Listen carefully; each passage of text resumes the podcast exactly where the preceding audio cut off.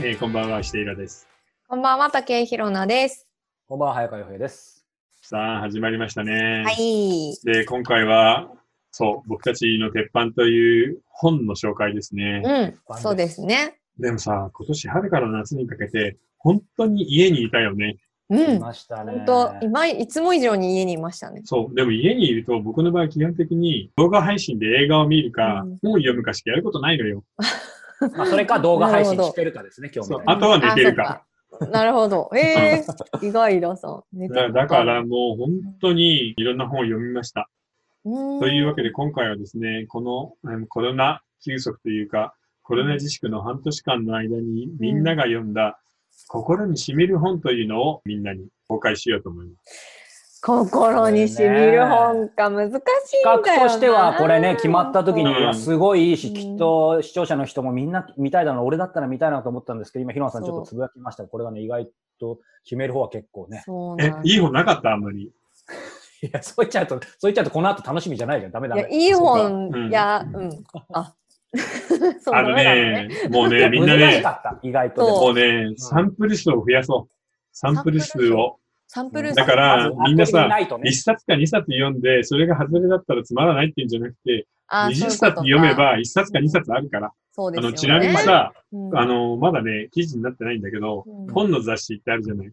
はいはいはいはい。本の雑誌社が出している本の雑誌っていう、そこの名物企画でさ、3万円持って、うん3万円図書券くれるのね。うんはいで、それを持って自分が行きつけの本屋さんに行って本を買うっていう企画があるんですよ。わあ楽しそう。んで、今回ね、特別で、図書券ができてから60年だって今年で。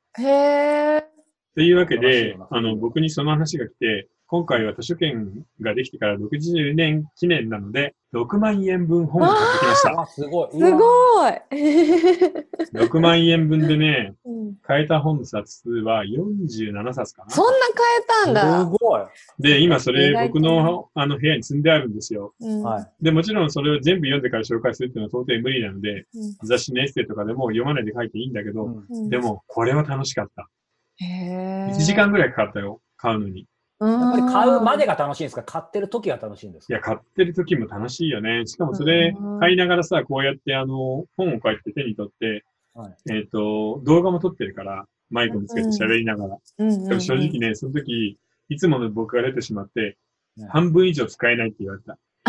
いやー、この作家はね、 あれは面白かったんだけあ言っちど、ゃったこれ言っはちゃったダメだから買わないですとかって、金に戻すので、それはあれですかやっぱりその、ど撮ったってことで編集部の人が一緒に来て、なんか、ショそうッそうそうプ撮りながら。うん。あいららや、ら。それ動画もそのうちあの配信されるとは思うので、うんこれはうん、その本の雑誌の方のサイトで、へおー楽しみにしていてくだ楽さしい。み。え、それ40何冊って、なんかもうこんなカートみたいなのじゃないと持っていけないんじゃないえ、カート2カゴ。うわ楽しそう。楽しそうですねカートの上下段にいっぱいですよ。ぁ。うん。紙袋をね、4つですね。わぁ。ただ衝撃だったのがさ、うんうんはいこれ言っていいのかなあの渋谷の純駆堂の紙袋ってさ、1枚19円もするの。おーで、4つって言ったけど、全部が20になってる から、紙袋8枚で、な1るほ枚ど。 19円で8枚ってうん、ちょっと腹立たない。すごいですね。だって本6万円紙袋もお金かそうだ、本6万円買ってんのに、ひどい。 20円取るってそされは、紙袋を。うんえー、っていうね。まあいね。や私、無料でつけますって言われましたよ。7000以上買ったから。本当まあに、それはその書店によるんだろうね。あなんで6万いくら円買かって1円ひどいつけてくれなかったよ。それはひどい。いや、まあでもいいなんで。純駆堂はいい本屋さんな ので、あまり。あまり批判しないでください急にフォローして。そうそうそうだって紙袋は関係ないのに、まあいいやまあはねい。はいうんでも、でもすごい楽しかったですね。それはだから本の雑誌の紙の方でですかほんウェブ本の雑誌じゃなくて本の雑誌の方でどうそう、紙の方ですね。。はい。で、ウウェェブブのの方方でで。動画が出るんじゃないかな。ここに石平への買った40何冊みたいなあダーって気になるなんかコメントかなんか載るんですか、乗ります。乗るっていうへか、ーあの、文短文が出るので、へー図書券って本当嬉しいですよね、もらうと。いや、嬉しいよね。嬉しいですよね。私よくプレゼントで使いますもん。えおこんなことは怒られるかもしれないですけど、図書券ってまだあるんですか僕図書カあーるドあるは図書カード、図書カード。今カード図書カードもほそらう、カードなんか最だけ近どさらに図書カードもまた変わりましたよね。なんかチャージするかデジタル図書カードみたいになって、なんか昔のうん図図書券の方が良かったなっていうのを単純に最近思った。人にあげる機会があって。うんう図書カードはでもね、あね、人あにるああげる。るよ今はうですまよあね、。まあ図書券が図書カードなんだよね。うんうんそうそうそう。いや、でも素晴らしいね。かうん。ね、うん60年か。そうなんだそう意外と歴史短いんですね、図書館の。そうだね。うん。いや、でも6万円はね、本当に改例があって楽しかっうた。ーん。いや、そんな、イラさんのよりすぐりのね、本が今回ちょっとご紹介されるということで楽しみですけれはど。い。じゃあ、とりあえず、そのはい前半無料部分で僕の一冊だけ言ってみましょうか。はーいははい。これね、地味な本なんですけど、めっちゃ面白い です。あ、それがこれ持さっ、てますね 上海フリータクシー。そ海外の。フランクさん、フランクさん。う。上海フリータクシー。コロナ休みの本1、上海フリータクシー。フフランク・ラングフィットさん。うんうんうん。この人ね、ジャーナリストです。へえ。で、中国の本当の姿を知りたいなっていう時にさ、みんなジャーナリストだったら何するん取材部でもさ、僕は外国人のジャーナリストでいきなり会ってさ、うんあなたの生活、生まれた生い立ちすべて聞かせてくださいって言っても、うん無。理じゃん。あ、だからタクシーに乗るってことですかそう。それでこの人ね、うん頭すごくいいんだよ。なるほどと思った。中古のカムリをうん。あ買ってですあーなねる。自分がやるんだ。自分がタクシーするんだ。そう。それで、無料タクシーです。その代わりお話を聞かせてくださいって、中国語で書いてあるんです。ボ面白い面白いディに。へえ。で、乗せたお客から、えー、どんな風に暮らしてるの何の仕事え、今ど、これからどこに行くんですかあそれみたいなことを聞いやりたいわて、めちゃくちゃ面白い。やるの。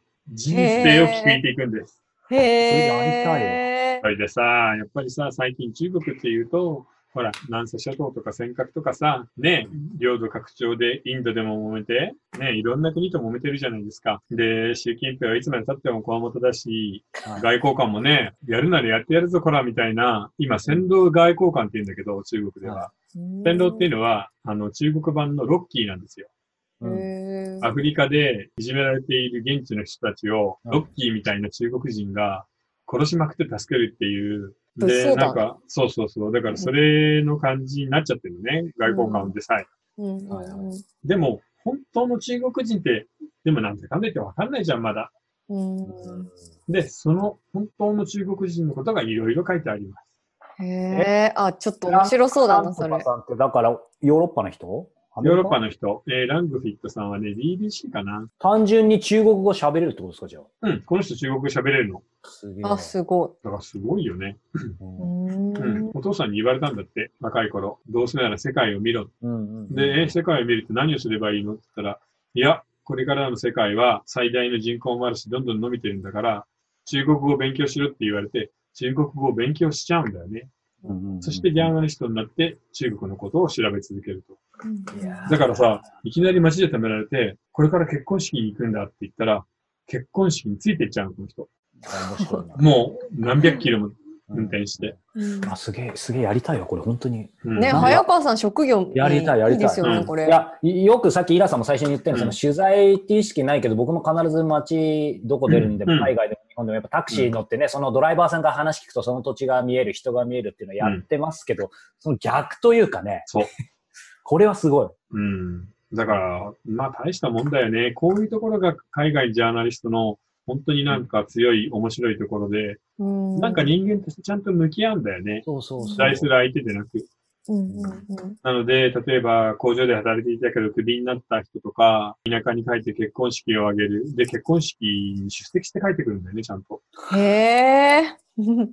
そんななに関係が深くなっちゃうんですね、乗ってる間に。だから僕これさ、今、角川の野生時代に連載しているシンシンっていう中国の女の子が出てくる小説の取材のために読んだんだけど、それを抜かしても最近読んだ本の中では本当におすすめでしたうーね。んだからもっと中国のことをみんな知った方がいいし、中国の普通の人の暮らしっていうのを見た方がいいかもね。うーんでね、中で一人忘れられない人がいるのよ。はいはい。ベトナムに近い中国のすごい田舎から出てきて、うん。えー上海で美容室をやるんですよ。はいはい。で、大成功して、ビルの一フラ全部を借り切って、えーすご従い業員何十人も雇って、すごくおしゃれなサロンをやってる人が、若い男の子ね、はいその子が日曜日になると、椅子を1個と布を1枚、ハサミを持って公園に行くんです。うん。ね、何をしてるのって聞くと、いや、僕は、あの、ふるさとに父と母を残してきたので、相手にしてあげられない。なので、こちらの上海の老人の髪の毛を切ってあげるんです、日曜日は。うんで、日曜日は公園で髪を切ってるっていう男の子の話なのよ。うんそんなの聞くと中国人やるなって思うじゃん。うん普段髪切ってんのに日曜日はボランティアでおじいちゃんおばあちゃんの髪を切っている。で、その人がものすごく豊かになった後、自分が信用している会計士に全財産を持ち逃げされちゃうの。で、ものすごく落ち込むんだけど、その後また日曜日になると椅子を持って公園に行くんだよね。へえいや、そんなエピソードが満載なんですよ。でそれが実話ってことですもんね。そう、グッとくるよね。うんあの時の自分は成功に酔って調子に乗りすぎていた。うんでも今こうして切れるからいいし、またコツコツやって小さな店を頑張って作るんだって言ってるんだよね。まだ25、6の男の子が。うんだから中国人もいろんな人がいるな、日本人と一緒だなっていうふうに思うよね。うんうんいや、でもこれ、中身ともちろん、この方のね、まあ読んでないですけど、あの、文章がもう面白さを感じますけど、やっぱりその企画として単純にシンプルで分かりやすいけど、うん面白いでうすね。んそうだね。ね。うんでも逆にね、アメリカの大学を出た弁護士の女の子、エリートの子なんだけど、やっぱり中国はものすごくプレッシャーがあって辛いんだって生きているのが。へえそうなんだ。誰もが自分のことを主張して、要は自分が間違っていても主張する。そしたら自分の取り分がちょっとでも残るかもしれないじゃない。ななので自分が間違ってても正しいって信じて主張するんで、うんいつも強がりをしていないといけない。あーで、誰もが億万長者になりたがっている。で、ものすごく激しい競争だしね、引っ張り合いがある。うんうんはいうん殺伐としていて生きているのが本当に辛い国であるっていうふうに素直に話してるんだよね。うんああ、そういうのも見れるんですね。そう、そういうのも見れる。だから、なんだろうな、本当の中国の姿を見るんなら、うん。ね、あの、よくネットに書いてあるじゃないですか。もう中国は許せんとかけしからんみたいな、そういう人たちよりは、こっちを読んだ方がよくわかると思うんうんうんうんう。うん、でも、すごいよね。うん。自分で無料で運転して話を聞く、ただで。アイディアがすごい、本当うに。ん、で、それを1年も2年もやるんですよ。で、へーこれ BBC で番組を作っては、世界中に発信してるの。あ、やっぱ番組にしてたんですね、それ。うん後で見てみよう。じゃあ、なんか映像もありそうですね、調べたら。うん、そうだね。うん、でもなかなかですよ。うんうん。で、ちなみに、上海の金融街のちっちゃなマンションにこの人住んでるんだけど、うん。駐車場でメモを取るんですよ。うん自宅にある、えーマンションの立体駐車場を歩いて回りメモを取った。ロールスロイス6台、マセラティ6台、ポルシェ5台、ベントレー4台、フェラーリ4台、 ランボルギーニ2台、そして、ろえー7000万円以上するスーパーカーのマクラーレンが1台。うなんんだでそりゃ。 BMW はあまりにもありふれてるんで、うん書かなかったって。ねでも、すごくないロールスロイス6台あ、ーベントレー4台だよ。意味不上明海なんのですすけど。ごいとこすごいですからね。誰がす住んでんの、そこ。だから、要は金融街上すごい上海ですのよ金融街。すごいな。でも言っとくけどう、んその人たち、金はあるけれど、日本人よりその人たち優秀かっていうと、別にそんなことはないの。みうんなうんんただ、アメリカに行って、まあ資格を取って、MBA だか弁護士だかの資格を取ってやってるだけなんで、うんまあ普通の子たちだよ、みんな。たうだん、国が今異常なバブルになっちゃってるから、こういうことになっちゃうんだよね。あうあ、んそっかそっでもか。そのバブルのあり方も、その中で生きる苦しさも、いや、昔ながらの中国人の素晴らしい人、おじいちゃんも若い子も、全部がそのまま出ているという素晴らしい本でした。うタクシんー車。えちょっと高い2700円です。うんこれが、なえるーほど僕の一冊目のおすすめ。読んでみたうんありがとうございます。はい。いやー、なんかもう、今のだけで、い。ね、もうち染みょまっしたと、ねこの後は喋るのがはばかられますね、なんかい。やいやいや、楽しい。そそういう逆、逆商法でしょ、それ。そうやって、その竹井宏なのを絶対に読まないでください、ね。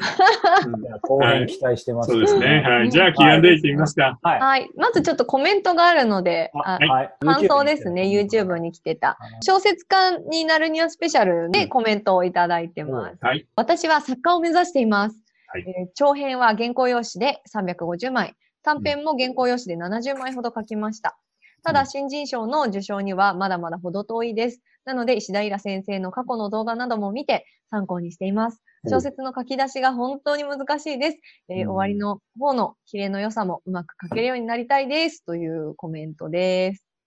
あのねそう、な書んきだ出しってね、本当に難しいんですよ。あんーでも、なるべく普通に書き出せるといいね。うーんあそんんな木をてらう必要がないってことですか淡々と書いて、ちょっとセンスがいいなぐらいの書き出しが一番いい。難しい。要はそれ気合がい、難しいんじゃないそうんです気か合入っちゃって続かないんだよね。うーんえ、む、昔、イラさん言ってましたよ。僕、15年ぐらい前にイラさんに初めてうんインタビューさせてもらった時に、同じ質問したんですよ。うんその書き出しってどうするんですかみたいなな。るほどい。やその時言ってたのが覚えてたんですけど、いや、なんかね、本当にプールス、プールサイドにいて、そのままゆっくり、普通にプールにドーンって入るような感じだよ、みたいな。そう、だからスタスやタっぱスそんなタ、感じ。そう、スタスタスタって歩いてきて、パッて飛び込むぐらいの書き出しがいいの。わかんない。ね、 わかんこないれ。、これ無料版だし Q&A じゃないんですけど、もうちょっとだけ教えてほしい。あのね、深呼吸をするとか、うん頑張って力を入れようとか、いいうん書き出しにしようとかって、力んでしまうと途端に文章のリズムが崩れるし、重くダマになっちゃうから、へえ、そうなんだ。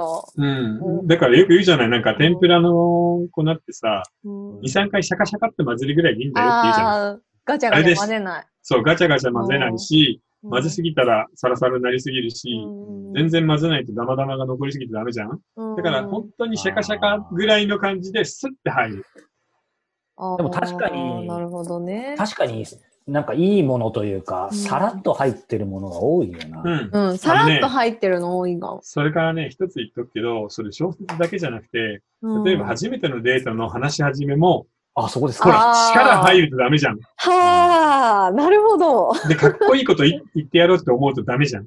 うん。うんで、いいとこ見せようと思うとダメじゃん。ダメダメ。なの で、だから言ってるのは、本当に普段話してるような感じで、さらっと入って、でもその中で、1箇所か2箇所は、キラリと光るセンスがあれば、それが最高なんだよね。あ見出しーがあー、なるほどね。なんか、わかる、わかるけど、それができるかできないかはまた別の問題ですね。あ のね、正直言って、書き出しすっげえうまいなっていうのは、プロの作家でもあんまりいないです。ああ、そうなんですか。ああ、でそういうもも、確かにイラさんとね、あの、読書会もさせていただいてますけど、読書会でイラさんがあげる本でも、もちろんイラさんがあげるぐらいなんで面白いんですけど、まあ、この間もね、うん。あのか書き出しは微妙なのとかありますよね、世界的に。ありますありますはいうん。でもそういう逆に書きもんなんで出しす微妙でも、なんとかその後乗る、なる可能性もあると。あるあるある。それはあります。それはもうお話自体が面白いっていうね。そういう意味でも、だから力入れなくてもいいか、あの、入んなくてもいいかもしれないね、うんあんまり。そうそうそうそう。うん。だから、書き出しとか最後の文章の一つを、異常に、なんていうのかな、頑張っちゃうと良くない。うん。うーん、なるほどな。さらっと始まり、自然に盛り上がり、最後は余韻を残して、スッと終わるぐらいでいいんだよね。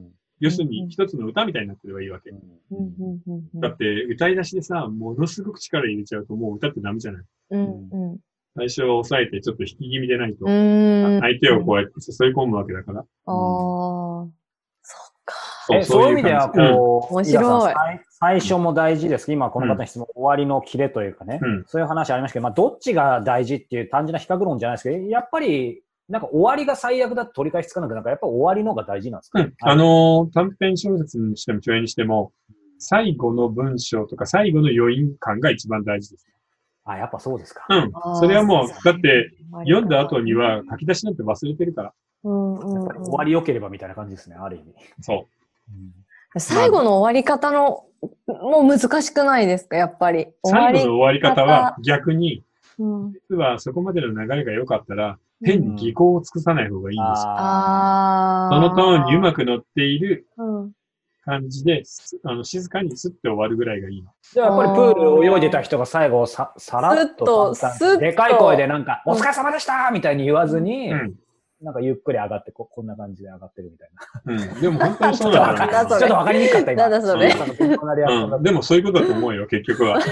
なんかフォロー、フォローしてもらってます大丈夫ですか合ってますうん。いや、なんか微妙によくわかんないんだけど。いや、自然体でいいんじゃないかって言いたかったです。うん。全体でね。そうう。んだから、その物語の最後の空気感とかトーンがはい、壊さないぐらいスッと自然に終わってればいいってことかうな。んうん。お疲れ様でしたとかはいらないんで一切。あ、でもいらないですよね。いらずに、そーっと、こう、はい、もうやめときましょうね。はい。それはもうなるほど楽屋の挨拶だから。うん。楽屋の挨拶。そう。いや、面白いね。なるほどな面白い。いですね。じゃあちょっともううん今度はあの Q&A の方に、はい。はいえー行きたいと思います、えー。33歳の女性からです、はいえー本の読み方、選び方の回、大変素晴らしかったです。まあ、ありがとう。うん。私も本は幼い頃から大好きですが、読み切っていない本のストックが増え、いわゆる積読、あの、積むに読、はい読むですね、の癖が治りません。えー以前買った本を読み切らないうちに新しい本を買ってしまうのがいけないのは重々わかっているのですが、ついつい他の本の興味に、他の本に興味がいってしまいます。はい。皆さんは買ったものの読んでいない本はございますか積んどくにならないようにどんどん本を紹介していくことはあるのでしょうかというご質問です。本ってさ、生鮮食品なんで、うん、これいいなと思った時に買わないとなくなるんだよね。まあそうですね。最近特にそうですね。そう。で、あの、その足の速さで言ったら、スイカだって夏の間ずーっとスーパーで売ってるじゃん。うん。うんトウモロコシも売ってるよね。はいうんでも本は、本当に2、3週間で消えるんで、うんうん積んどくになろうがなるまいが買うしかないんだよね。うんうんうんなので、え基本的に僕も積んどくのはたくさんあります。なるほどのくらいあります。で、今、でもほら、さこの前話したよねそっか、そ6万円分買った本だからが50冊ある。うで、それ以外にも何百冊もあるよ。うんな何百冊、ね、あるある。だから当然もうそのまま人生を終えるまで読まない可能性ある本もあるわけですよ。で、積んどくにしておく中で、あ、この本は読まなくていいなっていう本は、その中何冊か抜いて、それは古本に出しちゃうんだ。あ定期的に。へーで、、ある時期になると本をまとめて読むモードの日が来るんで、その時にザーって読んでいくって感じかな。うんうんうんうんあわかるわある。よかった。じゃあ、なんかぼ僕も5、60冊今あって、まさになんかちょっと最近読めてないって思ってたんですけど、じゃあ全然 OK なわけですよね。全然同じような感覚で買ってた。理想の形で言えば、自分の持っている本の10%分ぐらいの積んどくが欲しいね。あーそうですね。だから3000冊とか5000冊あるんだったら、300冊ぐらいの積んどくの本が手元にあるぐらいのが理想じゃないへえ、面白い。こでれ、もなんかイヤおしさゃんれがおもっしそうゃっじてたゃなのいに。うん。あ洋服ずらーっとあるけど、買ってからまだ着てないのがあるんだよね、何十着かっていうのがん。んそれおしゃ大れ事なで人すよのね理。想じゃない。あうあ、んそうですね。確だかかに。らそれはもう本当に一緒で、あの、読まないことが悪いことなんて全然ない。ああ、じゃあよかった。へえ。それと今の女性に一言言いたいんだけど、うん途中まで読んで置いてある本っていうことは、その本に読ませるだけの力がなかったんだから、全然自分が悪くないっ。ぱいある、そういう本。そういう積んどくもありますね。そう確かそ本う当に面白かったら、そうもう読まされちゃうから、最後まで。そうなんですよね。確かになので、あの、それはあなたが悪いじゃなくて、本の書き手が悪いので、どんどん積んでいきましょううんんう。まだまだ積みが足りないとそ思うう。か、そうか。うん。あ私も結構なんか積んどく悪いなって思ってたから、あんまり買わないようにしようって思ってたけど、そんなことないんだ。違う違う。どんどん買って、どんどん積めばいいの。なるほどね。確かに。ああと、その時の確かに、まあ仕事でもプライベートでも、なんか確かにか、かん、そのなくなるかもも置いといて、感性でなんかパッと取って、なんか置いとくってなんか大事そうですね。うん。大事な気がする。これ、洋服で好きな人みんなあると思うんだけど、これいいなと思って買って、そのシーズンあまりにもみんな流行ってるから着ないで、うん。ね次のシーズンになってからデビューさせる服ってない。ああ、なるあほど。このジャケット今年着たらいいやんみたいなう。んうんうんうん。よ本もそれがあって、しかもその本の場合はその周期が3年、5年とか10年とかでもあるからね。はーい。う10ん年前に買って積じゃあ全然いいかんどいた本、誰も今見向きもしないのに今読んだら抜群じゃないっていうことがあるんで、確かに。あ、うんその時の精神状態とかもなんかあります。なんかあの時は別に読みたくなかったけど、今なんかすごい読んでみたいなって手に取ってみたりとかすうん。なので本は本当に寝かせれば美味しくなるものもあるし、寝かせてるうちにこいついらないなっていうダメになるものもあるし、 る。なるほどもな。う音楽とかワインとかうん本とかね、うん絵とかみんなそうなんだけど、うん自分の人生の時間をかけて育ててから楽しむっていうのはな本るほ当にいいと思うな。うんじゃあ全然 OK ですね、積んどく。全然 OK で。ね、うん本当およかった。いいこと聞きましうたん。それと、家に読んでない本が何十冊かあって、ああ、つまんないな、今晩っていう時にさって手に取れる状態ってあ最高でなちいょっとかっこいいな。幸せですよね幸せだし。ね、かっこいいよ。かっもこう、いいですよ。それでその時になんかテテレビのさ、うんくそつまんないドラマとか見るよりずっといいから。確かに。倍返しだとか言ってね。ああ、すいません。すいません。せん。はいそれ は、無料でいいかなはいはいこれはあ、そうか。あ、やばい。ここ無いやいやこれは個料人、なんで個人の意見だあ、から。そう、個人の意見ですって入れといてください。ここはに。い。まあ、まあ、竹広さんにそんな振りかかってくる。はい。ということで、お後がよろしいようですね。はい続きはね、後編、こちらニコ動の URL の方から入ってもらえればと思います。はいえーということで、後編は、えーイラさんのうん、えー残りのセレクションと、うんえー、僭越ながら私たちのね、はい。はい。もお届けしたいと思いますので、よかったら見てみてください。はい。それでではは、後後ほほど。ど。またねー。